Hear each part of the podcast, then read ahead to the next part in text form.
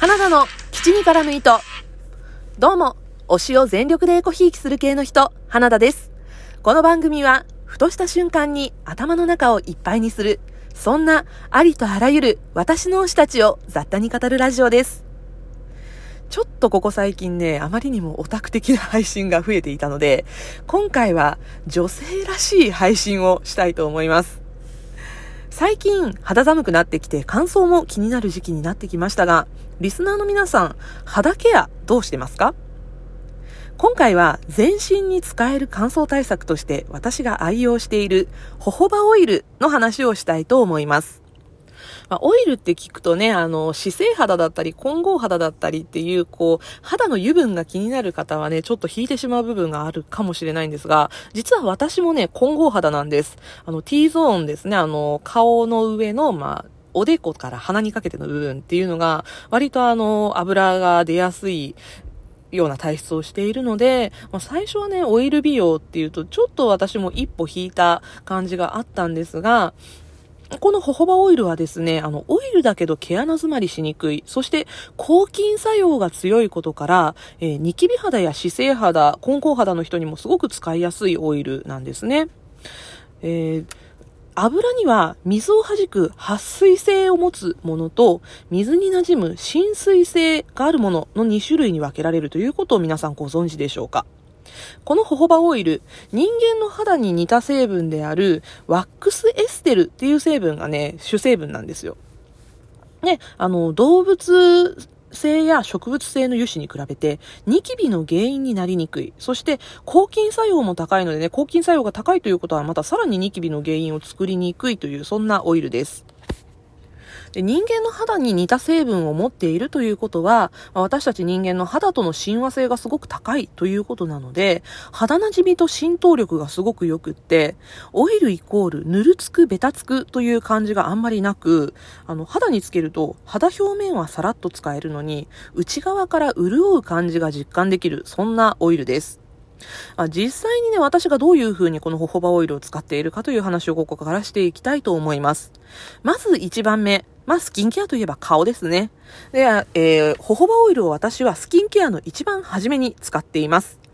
まず、お風呂や洗顔の後、濡れた肌にそのまま塗るというブースターオイルとしての使い方です。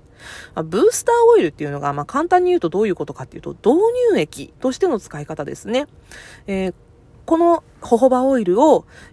洗顔、洗顔後、お風呂後のスキンケアの一番初めに塗ることで、まず油分で肌を柔らかくする効果があります。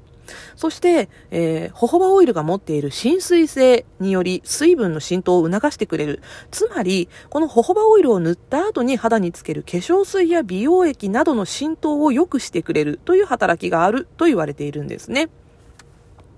なので私は普段のスキンケアの一番最初にこのホホバオイルを、えー、まあ全顔全体に対して、えー、滴2滴3滴ぐらいと手に取ってから塗り広げるという使い方をしています。オイルを塗ってから馴染ませて化粧水、そしてその後美容液、乳液などを使って乾燥がどうしても気になる時にその乾燥が気になる部分にだけもう一度オイルを重ね塗りするという使い方をしています。でね、あの、オイルの中には肌につけて紫外線に当たると皮膚にダメージを与えてしまう高毒性という成分を持つ、まあ、オイルもあるんですけれども、ホホバオイルに関してはこの高毒性を持っていないので、朝のスキンケアに使っても大丈夫なんです。なので、私はあの、朝のスキンケアにもね、普通にこのホホバオイルを使っています。朝は、えー、ホホバオイルを使って化粧水を塗って、もう下手したらこの後にあの、エリクシールのお白いミルクを使っておしまいみたいなね、あそういう感じのもう手抜きのスキンケアをしたりもするんですけど、最近ね、乾燥が気になってきても、まだ全然突っ張ったりとかそういう感じを覚えないので、すごく自分には合っているスキンケアなのかなと思っています。あとは、あの、洗顔後、マッサージオイルとしても使うことができます。まマッサージオイルとして使ったオイルって、塗るつきがあると、やっぱりね、その後洗顔をしたりとか、あの、拭き取ったりとかね、そういう手間があることもあるんですが、このホホバオイル、そのまま馴染ませてしまえば肌に浸透してしまうので、すごく楽ですね。で、もう本当にね、あの、私は気が向いた時にしかしないので、女子力の低さを露呈してしまうんですけど、私あの、イオンスチーマーのナノケアというものをね、たまにあの、スペシャルケアとして使っているんですが、ナノケアで、まあ、水分補給をして、その後、ナノケアでね、あの、スチーマーなんで顔がこうびしょびしょになるので、その上からホホバオイルを塗って、で、その状態で、あの、リファカラット、顔のコロコロマッサージをして、そしてその上からシートパックをしてっていうのを、本当に気が向いた時にも、本当に気が向いた時にやるんですけど、でもね、これやると本当に肌の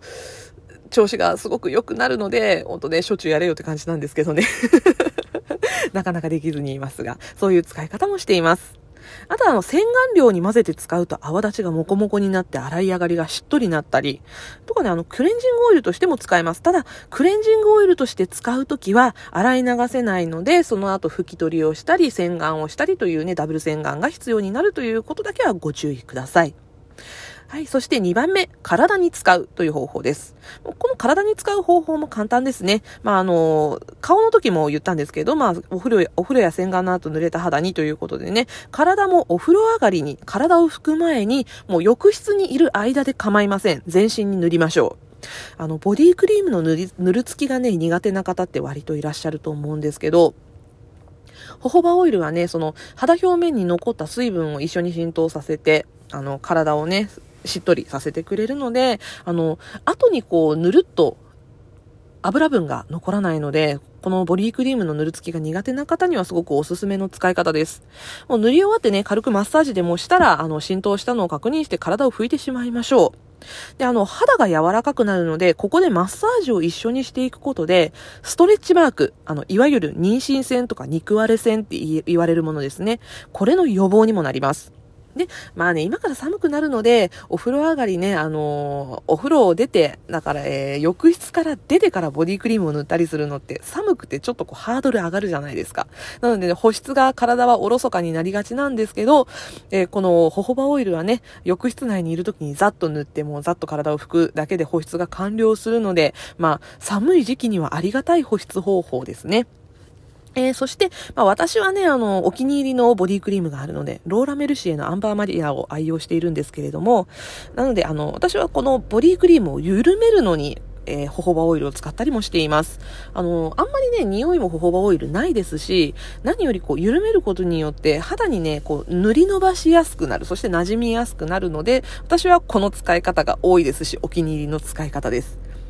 あと、お風呂で使う方法としておすすめなのは、数滴湯船にこのホホバオイルを垂らして、で、その湯船に浸かるというやり方です。もうこれだけで保湿効果がすごくアップしますし、あの、浸水性があるからこそできるんですね、この使い方。あの、お風呂にもちゃんと、あの、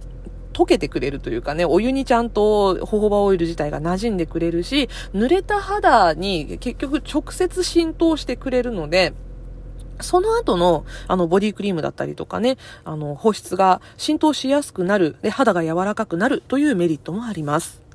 はい、最後に髪の毛に使う使い方です。これもね、お風呂上がりに使いましょう。あの、ドライヤーで、ドライヤーで髪を乾かす前、タオルドライをしただけの濡れた髪に、毛先を中心にほんの2、3滴つけるだけで OK です。あの、つけすぎるとね、ちょっとベタついてしまうので注意しましょう。あの、パサついてまとまりにくい髪もしっとりするけれど、オイル感はあんまり残らないというね、こう、不思議なヘアケアになります。で、あの、私の配信をね、しょっちゅう聞いてくださってる方はきっとご存知だと思います。前回配信でも言ってますが、私、あの、ブリーチやカラーリングを繰り返しているかなりのダメージ網だと思います、髪の毛が。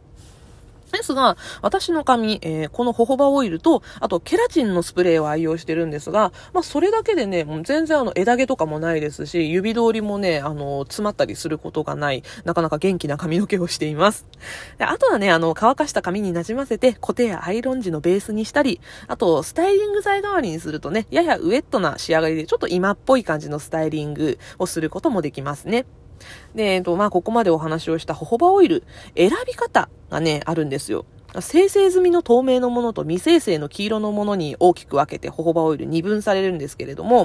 まあ、生成済みのものはね、えー、匂いや刺激が少なかったり、リーズナブルだったり、っていうメリットがあるんですが、栄養価がどうしても不純物を取り除く時点で、あの、ちょっと下がってしまうというデメリットがあります。で、未生成の黄色いものに関しては、栄養価はすごく高いんですが、少し匂いがあったり、栄養価の分で人によっては刺激があったり、あと、まあ、できるだけ早めにね、フレッシュなうちに使い切らなければいけないっていうデメリットがあるんですね。なので、まあ私はこのメリットとデメリットを考えた上で、顔はスキンケア効果重視で未生成のもの。で、それ以外の部分に関しては、安価でたっぷり使える生成済みのものを使うようにしています。で、おすすめの、まあ未生成、生成済みのものの、えー、ホホバオイルが、えー、未生成のものはですね、生活の機能有機バージンゴールデンホホバオイル。ちょっとお高いんですけど、250ml で6270円。まあ、高いけど、それだけね、あの、効果はあるなとね、思っています、私は。で、あの、25ml で1100円のね、お試しサイズもあるので、興味を持った方はここから使ってみてはいかがでしょうか。あとは少し安価な、えー、ゴールデンホホバオイルになると、未生成のものは、えー、アイハーブとかね、楽天の公式、公式で買える、ナウフーズというブランドのゴールデンホホバオイルがあります。これがね、8オンス 237ml で、あの、輸入物などで変動はあるんですが、だいたい2200円ぐらいで買うことができます。まあ、こちらもおすすめです。ね、生成済みのものはね、もうあの、手っ取り早いのが無印良品です。無印良品は 50ml で890円のお試しサイズからホホバオイルがあります。たっぷり使いたい方は 200ml で税抜き2490円のものがありますので、そちらから使ってみてはどうでしょうか。えー、ホホバオイルはですね、あのー、ま毛穴に詰まりにくくて抗菌作用が高いということからね、あの、ニキビの原因になりにくいということでね、私もあの、ホホバオイル使い始めて、なんかちょっと減ったかなって思います。年齢的なものもあるのかなって思うんですけど。ただ、ビタミン E をはじめとした豊富なビタミン群、ミネラル群が入っているので、肌のターンオーバーを促すという効果から、抗酸化作用が高いんですね。アンチエイジング効果も期待できるということでね、私はね、これからもガンガン使っていきたいと思います。皆さんもこれからの季節、ホホバオイルを毎日のスキンケアに組み込むことで肌を健やかに保ってみませんか？というわけで今回はホホバオイルのお話させていただきました。花田でした。バイバイ。